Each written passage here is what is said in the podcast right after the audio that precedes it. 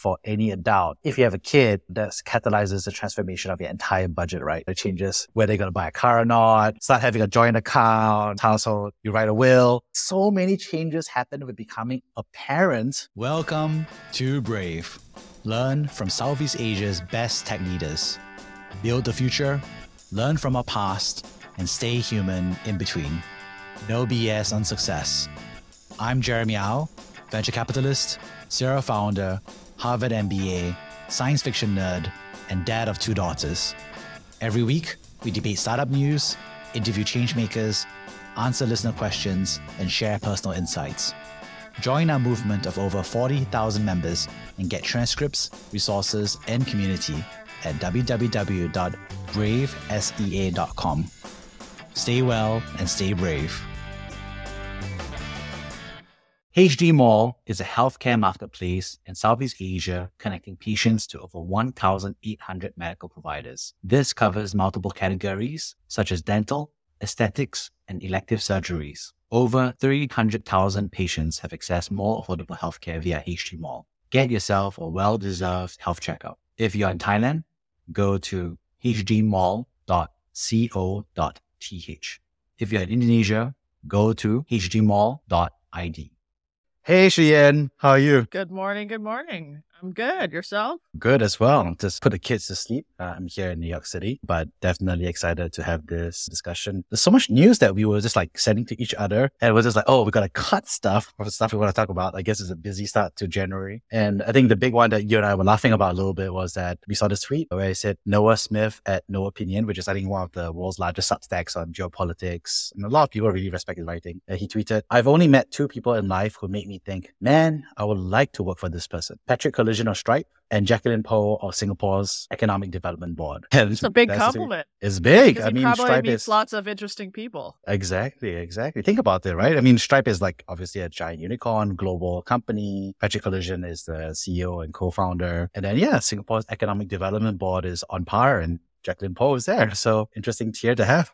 Well, is it a comment about Jacqueline or is it a comment about EDBI? Oh, well, it could be both, right? I mean, you know, Jacqueline Poh is successful because of EDB and EDB successful because of Jacqueline Poh. So maybe I don't know. I read it. I read it as a sort of like a this person was really amazing. Uh, I, I would like to work with them versus like Yeah. this organization. I mean, I, don't get me wrong. I think the organization is pretty interesting, and I'm sure a lot of people actually, if you don't know anything about Singapore, you'd be like, "What is an economic development board? Who are these people?" But yeah. yeah, I don't know. I thought it was a huge compliment. What do you think the context of that meeting is? I mean, I was just kind of wondering how they met. I don't know. Now we're just in the realm of random speculation. This is rampant speculation. We'll be like, they met at a conference in Abu. A They rampant speculation. met at Davos, right? Yeah, yeah, maybe in World Economic Forum. Maybe they met. Like other speculations. Like we don't know. Maybe we should just ask her next time. Hey, you know what? Maybe we should ask her, invite her to explain what's going on. Yeah. Yeah. yeah. We should invite her. Yeah. But definitely, I read a tweet. It's like, wow, that's amazing, you know. And a lot of folks read uh, Noah Smith. Obviously, I think Noah Smith writes a lot about the U.S., the Western system, to some extent, civilization, society, technology, and Singapore does come up as one of those benchmarks or references that he uses as well. So, interesting time to hit. We're the Continental Hotel, Jeremy. Do you ever watch John Wick?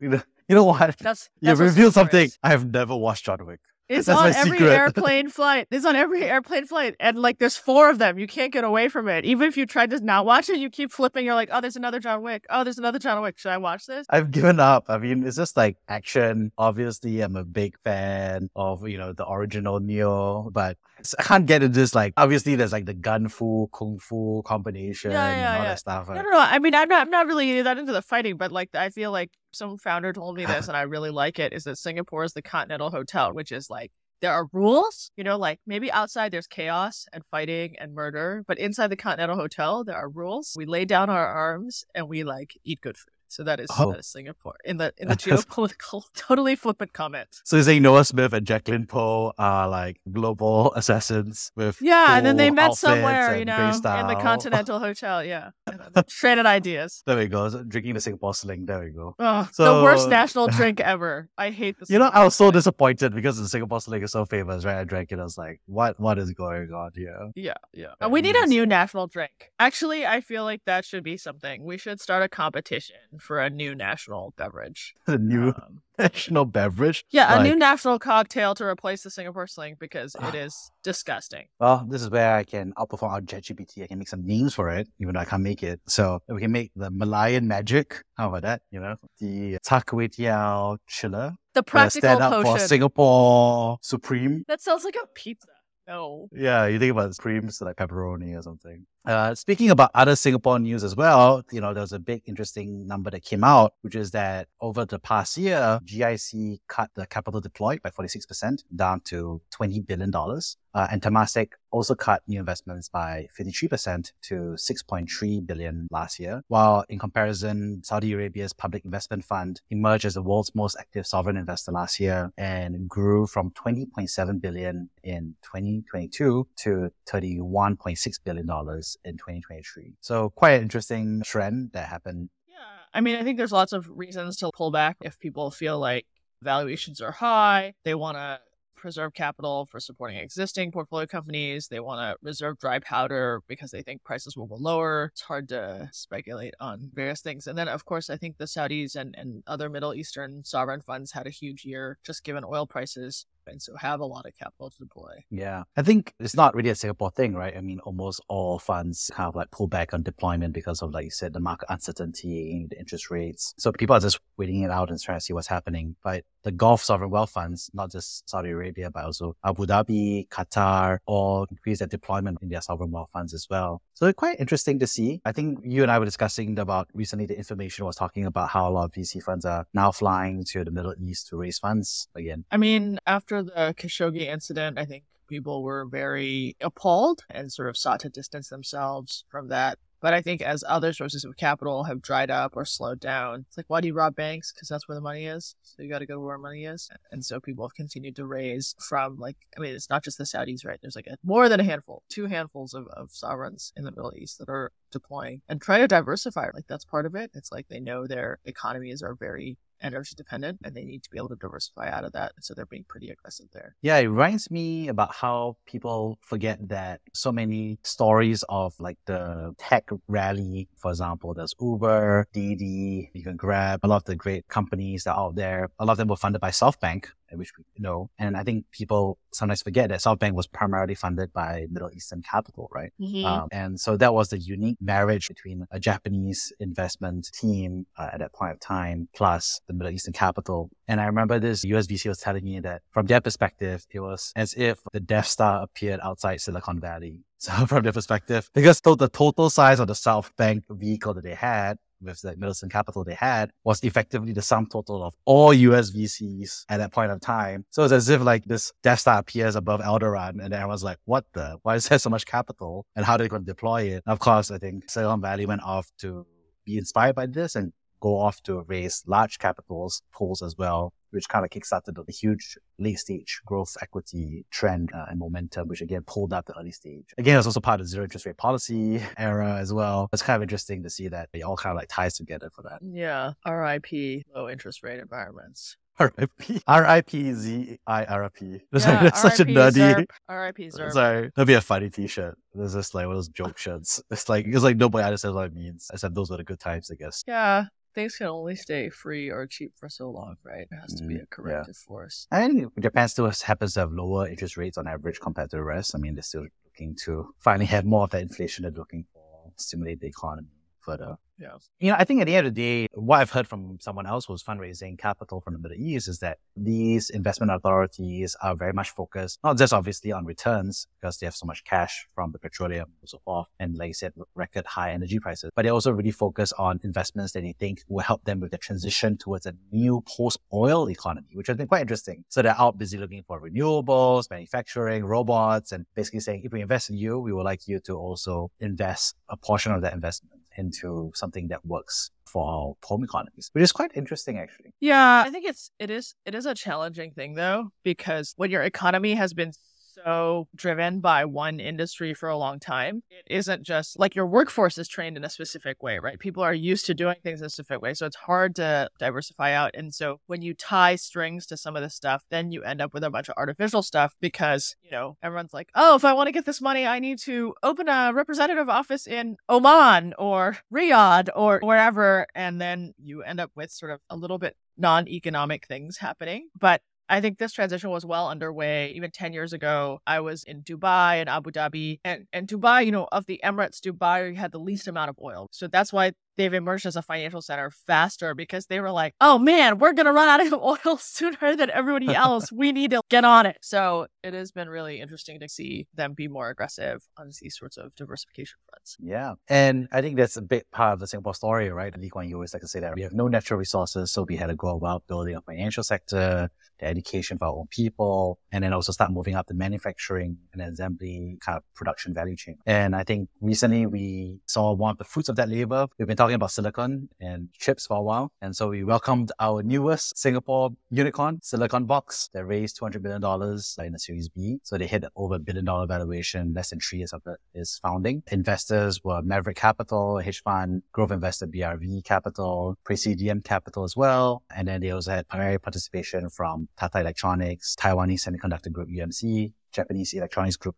UK and US Semiconductor Company Lam Research. Yeah, and they're building a big facility, I think Tampines? Yeah, got to do those chips. It's exciting times. And I think this team is a team that has previously been founders in the industry in the semiconductor space as well. So it's not exactly like a fresh out of university startup doing a giant round in the good old days, but it is a startup. Uh, I think they are building something new, but it's just interesting that, you know, I think people are doubling down on that set of investments for Singapore. Kind of diversify out of Taiwan, right? Yeah. I mean, you know, and I think it's not, it's an expensive facility, right? This one, like say in Tampines is a $2 billion facility, 750,000 square feet. And you can imagine it's not just, it's just a build out, right? Let alone the running, the renovation, the maintenance, and then all the continued investments in that facility to continue upgrade it. It's a bonkers, I don't know, set of engineering requirements. Now, I would love to visit one day now that I think about it. It must be fun. I've been to a fab before. Ooh, what was it like? Describe it. I mean, you're in a clean room, right? Like they have to put on the, it's incredibly mechanized. If you're ever in the Bay Area, there's the Computer History Museum in San Jose, and they right. show the early semiconductor manufacturing machines. It's pretty cool. So I highly recommend that. But yeah, I mean, it's a marvel of engineering. Is yeah, I guess what I would say about that. Aha! And when you say marvel, is also like the founders were previously founded yes. the chip maker Marvell as well. There we go. I saw your pun there. There you go. Dad jokes not just dad jokes. There we go. So kudos to the husband wife duo, Sehat Sutardja, Wei Li Tai, and Han Leong Jun. So it'll be interesting to see how that continues to play out. But I think we'll continue to see not just this investment, but I think more. It's an interesting career ladder for a lot of folks out there to do kind of like these microchips as a skill set. It's obviously speaking about entrepreneurship. We also saw recently Asian Parent as well did an acquisition. You share a little bit more, Shiyan? Yeah, I think anyone who has kids has probably seen the Asian parent or used their groups or content. And they bought Motherswork, which is a, a retail chain, pretty prevalent if you're ever in the market for a stroller or car seat or cute clothes, you've probably seen them. And so they recently acquired that. And so I guess doubling down on the kind of an omni-channel approach. And so I hadn't known this, but Roshni, the Asian parent founder, actually was mentioning that they'd actually done a bunch of e-commerce in Indonesia and they mm-hmm. actually have their own line of halal pre post pregnancy items. So whether it's like creams, moisturizer, when you're pregnant and post pregnancy, you're always trying to look for non toxic things and you're, you're like reading the labels and all that sort of stuff. And it has sort of the added layer of being halal and compliant. And those have really been popular in the online channel. So it's interesting to go into the omni-channel approach, right? Obviously, it's like a pretty different skill set, but Motherswork, I think they're a long time Singapore brand. That team has experience operating stores, can bring that to the combined entity. And so it's an interesting move. And I think you saw it with Love Bonito, right? It originally started out as a blog shop and then eventually wound up having physical stores. And even for some of the earlier kind of US e commerce ones, whether it's Warby Parker, Bonobos, they all wound up eventually having physical presence. And I think the twist here is like the Asian parent community that's wrapped around it for the motherhood journey. I got put into one of these P1 Telegram groups. My daughter was like entering P1 and it was like, first of all, amazing. There's like all of these moms with the same singular focus get my child to RGPS or whatever it is. And the amount of energy, information, advice getting on that, that was like really mind blowing. So I think it's interesting. We're seeing more growth through acquisition consolidation in the space. I think we're going to continue to see that. And so congratulations to Roshni and the Asian Parent team. Um, I'm kind of excited to see what happens from here. Yeah, I think shout out to Dershing for writing another great blog post on it. And I think he mentioned several interesting facts, right? Is that she has previously taken money from Vertex. They've founded over 10 years ago, back in 2011. And then Dershing helped involve her in the founder peer group where she uh, met her now husband is leading 99.co as well. So another founder husband as well. Small world indeed. And I think it's interesting because he mentions a few facts saying that Asian parent expanded to 12 million USD revenue in 2021, but was still loss making at 6.9 million that was during pandemic time. And since then, they've been right sizing for profit. And their point of view and their statement is that they're currently EBITDA positive now in 2024. So I thought it was an interesting story, familiar one. I think a lot of people were very focused on growth during that pandemic period. And then now everyone's just kind of like figuring out how to right size it be cash flow positive. Yeah. It is funny though, right? Because like the market is parents, and in Singapore, unlike some of our neighbors, we have a very declining birth rate. And it's like this is a constant source of stress for like policymakers. So I was actually at the announcement of the acquisitions. Roshni had invited me and a couple other folks to be on a panel, and the topic was actually declining birth rates in Singapore, what we should do to fix it. And yeah, it's like, okay, what is the macro demand for my product? Babies. Why are people not having more babies? How do I solve this? But fortunately, I mean, I think Asian Parent, Motherswork, they're multi multi country regional businesses. And so I think we don't have that problem with our neighbors. It's just here in Singapore that I think we're well below replacement rate. Yeah, I was Do part of that. have a view? newspaper- yeah, I was part of that newspaper article in 2020. They were like record low birth rate in 2020. Who are these parents who are still having kids? And then I'm like featured with my wife and our kid. You know, frankly, I mean, I So, reporter. What would what would cause you to have a third kid? Because you now you're at two, right? So replacement rate is two point one, right? and then there's all these people not having children. So you, if you needed to raise the number, you actually need to do more. Okay, Jeremy, it's not enough. So what would cause you to have one more kid? well, Straits Times always writing more articles about that. Uh, I think my point of view is that two things. It's at the end of the day, I think that parents want to have kids when they feel like they have enough space and financial resources. And so I think there's some interesting statistics out there, which is that when, you know, your car size limits and the requirement for car seats and so forth has impacted the optimal family size down to effectively two kids or 2.5 kids in the US because it's hard to fit a family of four kids, for example, in a five seat car, right? So there's some interesting econometric studies about those natural experiments to see how that affects fertility. But yeah, I think parents uh, feel like they're financially secure and they have lots of space. I think they will have more kids naturally. And I think it was interesting because the only countries that we're really seeing is that the Norwegian and the French countries are starting to see a bit of a J curve where they have got kind of like popped out the other end and now it's no longer declining. It's kind of like going up a bit because they have enough social support. There's not much opportunity cost in terms of career to have kids as well.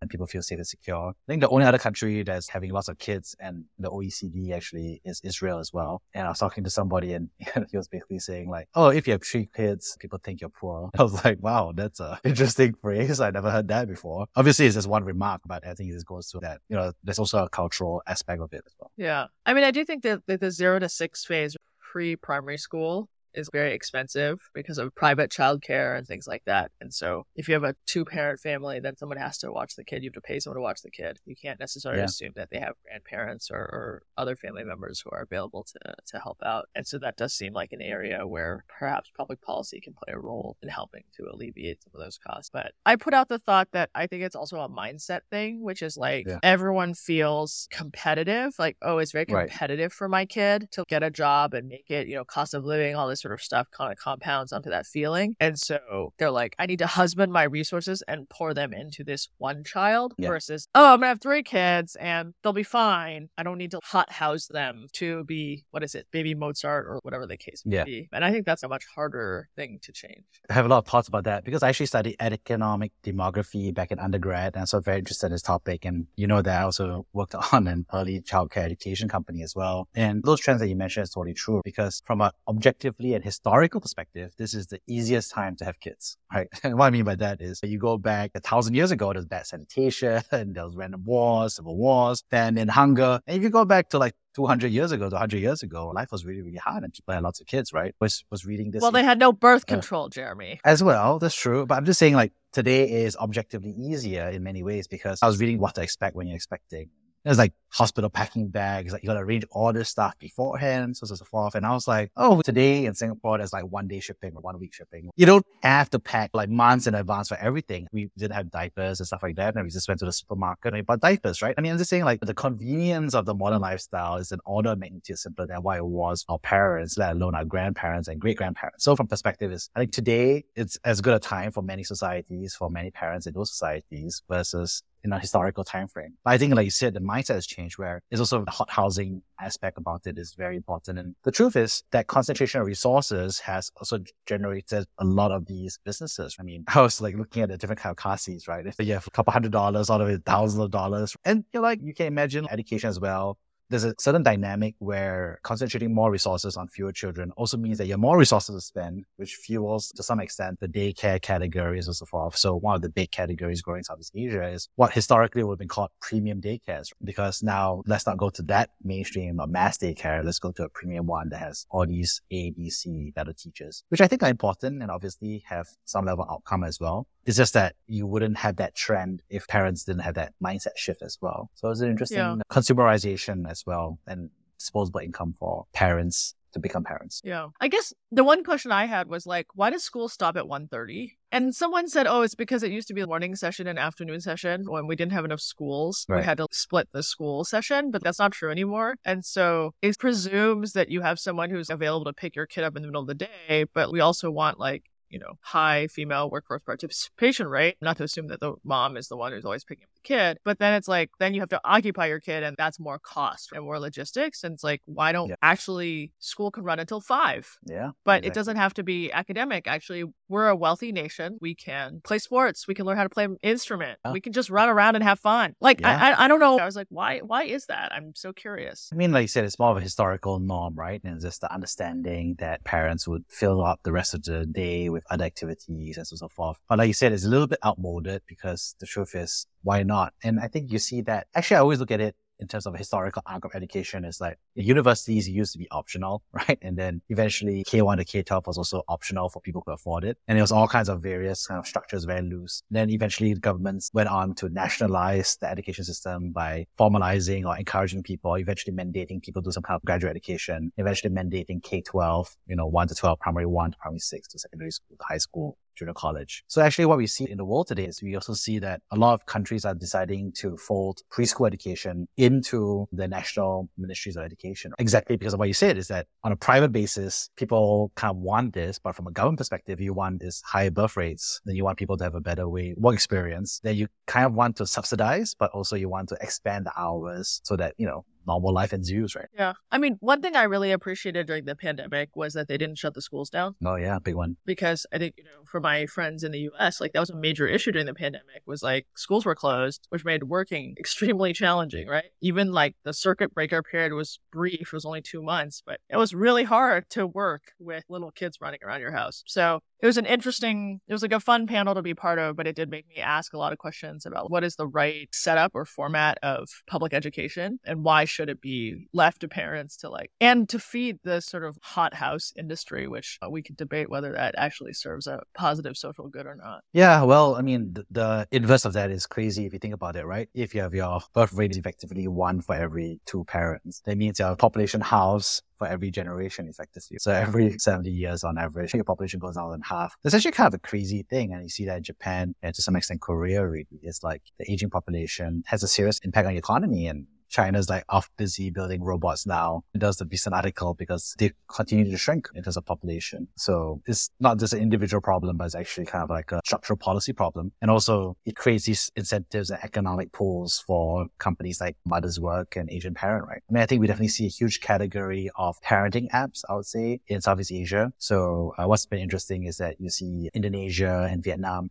there's a lot of new parenting apps are looking to build that authority from a pediatrician, doctor, medical also from a nutrition, supplement, enrichment perspective and try to bring it together in a full stack. So there are multiple competitors in space now. And from their perspective, it's kind of like going through what Singapore did several decades ago, which is that narrowing to have less children, but more focus on economic resources on those fewer children and a rising middle class. And that generate that pool of capital um, looking to Yeah. buy, right? And productivity, right? Yeah, that's true. So I think a lot of people are interested in investing in this category. You can call it education. But I think I always tell some VCs who are looking at education as a category is like, it's not really education per se, because education is often very much a policy and government thing. But then if you think about it, for any adult, if you have a kid, that catalyzes the transformation of your entire budget. It changes where they're going to buy a car or not, what to buy. Exactly. Start having a joint account, food, write your will. diapers, how you write a will. It's like so many changes happen with becoming a parent and education is a subset of the category that's focused on the child. So I think it's an interesting dichotomy that I think founders who are looking to catalyze, activate that, I don't know what's the word, personal finance transformation or consumer persona has to be thoughtful about. Yeah, definitely.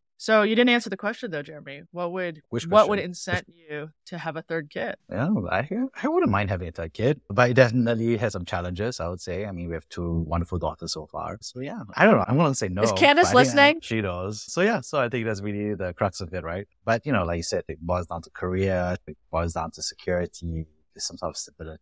What is very true, and I think it's interesting because I've seen this, which is obviously egg freezing became legal in Singapore recently, only for married straight couples. So there's one side of it. But also I recently saw some startup decks for artificial wombs, right? The promise of extending the reproductive window. And one thing that was interesting is that actually there are a lot of people who love to have more kids when they're older. It's just that they can't have kids. So I have friends who are going through IVF right now because they're trying to have kids and they started late because there's not reproductive health issue. So for example, there's a founder, Anna Hatanto, right? She's recently built a platform for parents to look for uh, IVF or egg freezing services. And she's partnering that two-sided marketplace of clinics and service providers along with the other parents from across Southeast Asia. So very interesting set of opportunities to explore. Yeah, I mean, I think the legalization of egg freezing was a good first small step. I think limiting it to married straight couples is pretty narrow. And so I think they should consider expanding that to single women. I think this issue is sort of like do you want to do it yourself? You want to wait for a partner? But then for women, like there's a biological clock, right? And so you get to a point where it's like, well, I don't have a partner, but I still want to have kids. So, what are my options here? And actually, in the US, I have a number of friends who are single moms by choice. They're professional women. They never met the right person, but they're like, I still want to have kids. And I'm going to go do Yeah. that while I can. And Yeah. they have the resources to, their parents come help, all that sort of stuff. And now they've got kids and they've got their family. And now there's less pressure to go find someone that might not be a great fit just because you want to have kids and more mm-hmm. like, hey, we can take our time and, and work it out. So I, I think that's something that we should consider locally as well if we really want to increase our birth rate. That there are all these pockets of people who want to have kids Yeah. are limited by some legal reason rather than some actual biological. I 100% agree. I was reading this book by Lori Gottlieb. She's a therapist and she was sharing about her own experience and decision to eventually become a single mother. And she went to a sperm bank and eventually got her own kid. And I thought it was a really fascinating story because the first time obviously reading about this experience as a real life story, uh, you know, female character point of view. And from my perspective, it's like, yeah, why not? She's totally equipped to be a parent. She's a therapist. She's at the prime of her career. She's thoughtful. Why not? Right. And I think there's a, hopefully an update of, I don't know, societal understanding and policy decisions to make it happen. Yeah. I think the other thing is also we had some friends who had trouble conceiving and they looked at adoption and adoption's actually really hard Yeah. as a route to build a family through adoption. Like multiple years, uh, you know, it's sort of like you were making the decision like, hey, should I do IVF or should I try to pursue adoption because, you know, it has some fertility issues or whatever it is. I think the lack of certainty on the adoption side plus the timeline actually makes a lot of people go like, all right, I'm going to do IVF while I still have a window. And Yeah. then maybe after that, then you up considering adoption. You know, I was reading some interesting articles about economic demography, and one interesting aspects they had was that historically, rich families before the birth control pill would have lots of kids, and so the way that income inequality would drop, or it was because richer families have more kids, they split it up across more kids. The grandkids have less of inheritance, and then that kind of generates that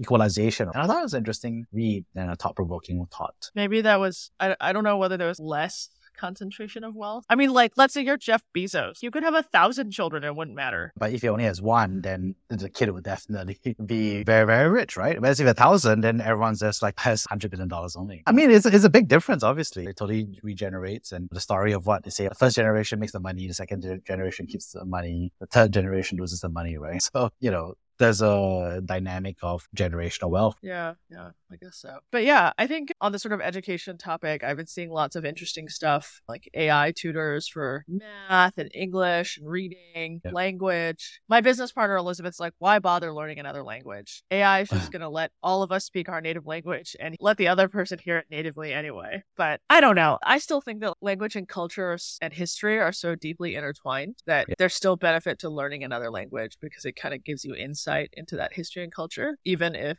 Google Translate can like tell you what I'm saying. It like doesn't communicate the depth of all of that nuance, but maybe one day we'll get there. Well, on that note, we did launch the Brave Indonesia podcast, which is basically us, you know, speaking and we're 100% dubbed into Bahasa Indonesia. And it's kind of interesting. Oh my God. So, I yeah. want to get feedback on it. Okay. Like you know, how good is the dubbing? Or do we sound like totally crazy? We sound like ourselves in terms of tone and so forth and but the exact accuracy of the words, you know, it's something that I'm kind of like shrug and then just give it a shot, right? You know.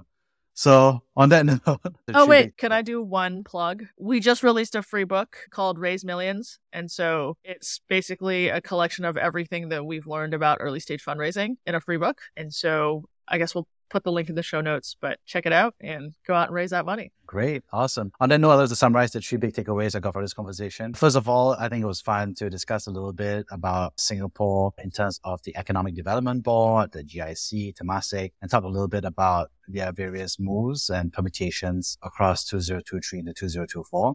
And also, it was fun to chat a little bit about Noah Smith's uh, opinion on Jacqueline Poh at EDB. Um, We'd love to have you on the pod. Second one is that uh, we got to talk a little bit about various companies like Silicon Box, which is Singapore's newest unicorn, and talk a little bit about the continued trend of semiconductor manufacturing migrating uh, into Southeast Asia. Thirdly, it was good to hear about Asian parent business and acquisition of Motherswork. And so it was interesting to talk about some of the numbers, but also the rationale about omni-channel and the economics of the deal. And we got to talk a lot about education and our thoughts about parenting and some of the national policy and dynamics and why education and parenting are such hot verticals for startups across Southeast Asia, which ranges all the way from doctors for children care, all the way to premium daycares, all the way to IVF and egg freezing. On that note, thank you so much, Shiyan. Thank you, Jeremy. Get some sleep. Thank you for listening to Brave. If you enjoyed this episode, please share the podcast with your friends and colleagues. We would also appreciate you leaving a rating or review head over to www.bravesea.com for member content, resources, and community. Stay well and stay brave.